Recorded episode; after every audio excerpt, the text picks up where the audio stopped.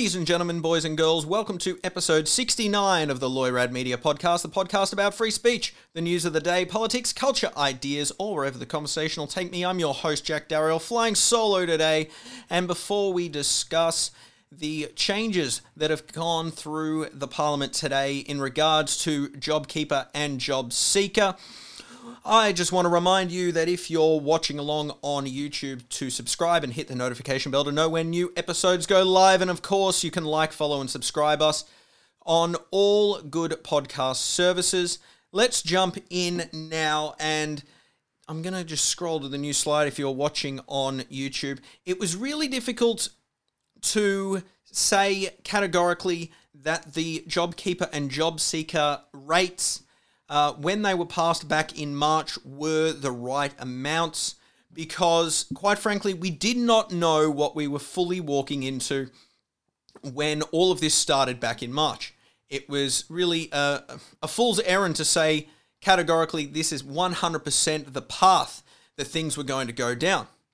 And so there was almost a one size fits all type uh, approach that was taken by the government because they wanted to get this legislation passed as soon as possible because they wanted people ultimately to stay in in work and basically being able to pay their bills. So there was sort of a as I said, a one size fits all. The JobKeeper rate, which was paid to employers, was $1,500 a fortnight. It was paid monthly. And basically, it was designed that if you qualified for JobKeeper, basically, if we're going to simplify it down, an employer had to prove that their income had gone down by 30% compared to the year before. So if, uh, you know, March 2020 compared to March 2019 or April and so on and so forth. This amount would be paid to each employee but would be paid to the employer and then they would sort of pass it on. If an employee earned more than the $1,500 a fortnight, it would just be sort of almost paid towards that figure. It was also required that if an employee was on JobKeeper, that they were not allowed to be fired, basically, unless the uh, business itself went out of business. Um, but the biggest problem with that was part time workers were earning the same as full time workers. And in some cases, under this proposal, people were actually getting a pay increase during this time. Now, a lot of people lost work, and so understandably, they were paid unemployment benefits, and the amount was actually double the normal amount, which was previously called Newstart at around $550 a fortnight. It jumped to about 1100 I think it was slightly higher. I've simplified it in the graph if you're watching along on YouTube. And ultimately, this figure was quite high for unemployment. And that was due to the fact that there are a lot of people that were going to lose their jobs, really due to no fault of their own, uh, basically because the government said businesses or certain businesses have to close during this time. Places like bars, uh, a lot of the service industry jobs, are places like gyms as well. They were the uh, probably I would say the big areas of uh, employment that uh, all of a sudden. Uh, I mean, especially here in Victoria, where I am now, a lot of those places will not be opening to uh, any sort of full capacity at least for the rest of the year. But when this legislation initially passed, because again, we did not know what we were walking into, there was a, a belief that this could all be said and done six months from now.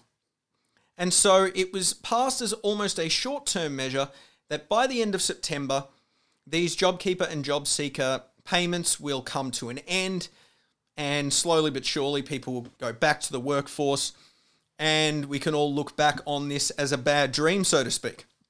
But now it is seen that this is going to go a lot longer than uh, we first anticipated. We have the second wave uh, going on here in Victoria. As you, at time of recording, we're still under uh, 8 p.m. curfews and the stage four lockdowns. And now the next six months of this sort of payment scheme has passed uh, Parliament. And as uh, you can see on YouTube, or if you're listening along, I will uh, read it out to you now. We'll start with the unemployment payments because my personal view is understandably the JobSeeker payment was high at $1,100 a fortnight, ultimately for really, if you're going to make the argument of free money in the sense that you aren't working, um, was high, but a lot of people lost their jobs due to no fault of their own. But now we're coming to the point, especially for the majority of the country, Victoria might be the exception here, um, but a lot of people are now back into the workforce, and I think we need to lower this rate because people need the incentive to get back out there. And so that has started, and this will drop to $800 a fortnight on September the 28th and on January 1st or early January. They haven't 100% said January 1st, but early January. So I'm assuming whatever the first week that January uh, the payments go, so probably second or third or fourth of January. Um, it will continue at 800 a fortnight, but we are expecting that that could fall, um, especially after March 28th. It will likely drop back to that $550 rate, especially, but it could fall. There are still possibilities that it could drop to $650 a fortnight. Um, I, it's so hard to say. Um, because as we're going to discuss, part-time work right now, if you're working part-time, you can actually be earning less than if you're unemployed. And I think that's why they might reduce JobSeeker even further. What they have added, as I've just alluded to there, is a part time rate for JobKeeper. Uh, previously, if you were working 20 hours or less a, a fortnight, sorry, you were earning that $1,500 uh, a fortnight payment. That will now drop to 750 a fortnight as of the 28th of September and will drop further to $650 as of early January, January 1st, for the first three months of 2021. I see that as a fairer move, as especially the majority of the country is moving back to normal. Um, you know, Australia is not going to be opening up to the rest of the world at least till the middle of next year, probably later. So I think it's reasonable that a lot of part time work is going to be uh, a part of everyday life for many Australians, especially those that have lost their work. A lot of people are going to sort of uh, take whatever they can to get the ball rolling again.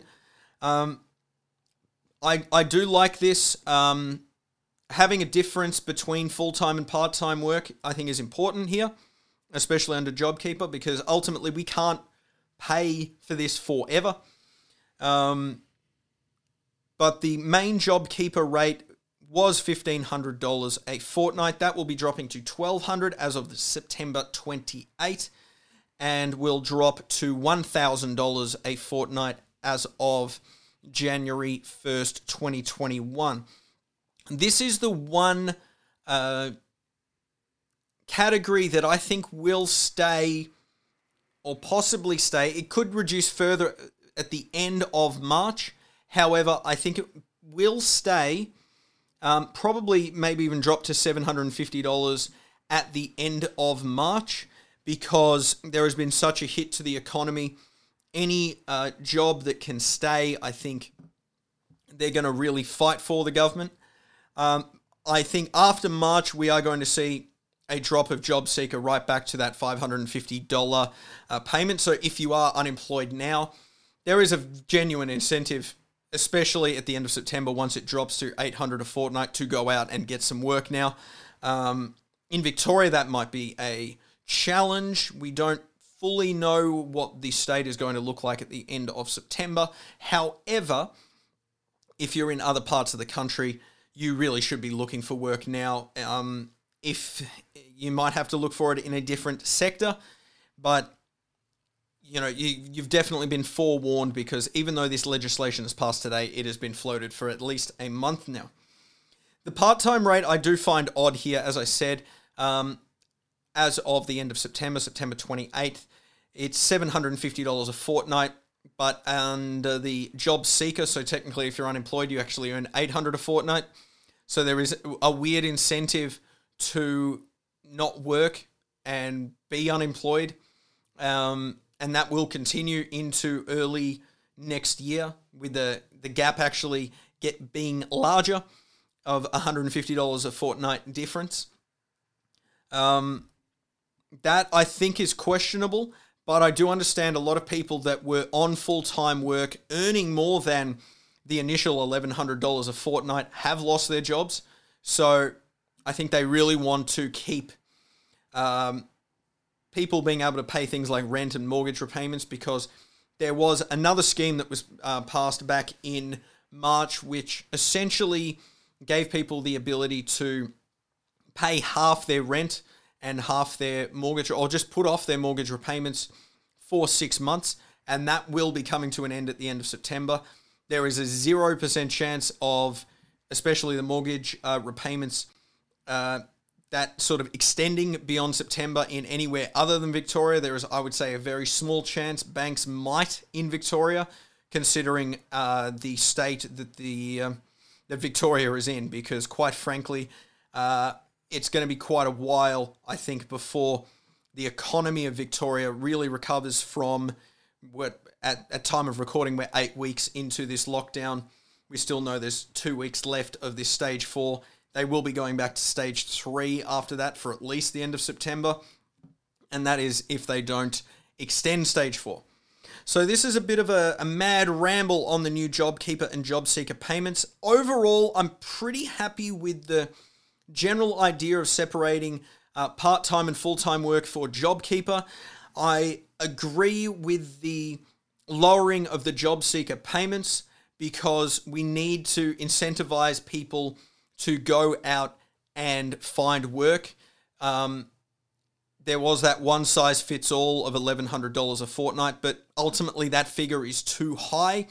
Uh, we're seeing a lot of uh, work, especially if um, they're full time jobs at minimum wage. A lot of people were not even willing to apply for that because ultimately you'd be earning, let's say, uh, about $1,400 a fortnight but if you look at it as I can work zero hours and get paid $1,100, or I can work 76 hours over two weeks and get three or four hundred dollars more, it really works out that you're only earning maybe five dollars an hour for working when you consider what you could be uh, earning when you're not working at all, which is ultimately had to be addressed.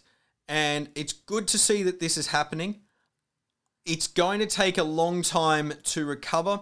The one thing I will also uh, mention is if you are saving for some big item, I recommend holding off just because there is a very big possibility that the economy is going to take a hit once those changes start to come into effect, especially October, November. There could be a bit of a delay because all of a sudden people are going to find it a little tougher. The um, and they're definitely going to find it tougher financially. So there might be uh, a reason just to save a bit of money if you're able to, if you're in a position to. And uh, yeah, that, that's just a bit of a warning from me because I do think that the banks the banks can't uh, put off uh, interest repayments forever, and they understand that this is a serious uh, time, but ultimately, you know, they, they, they are a business and they're going to want to make their money.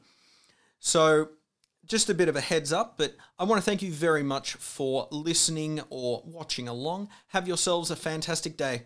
We'll see you later.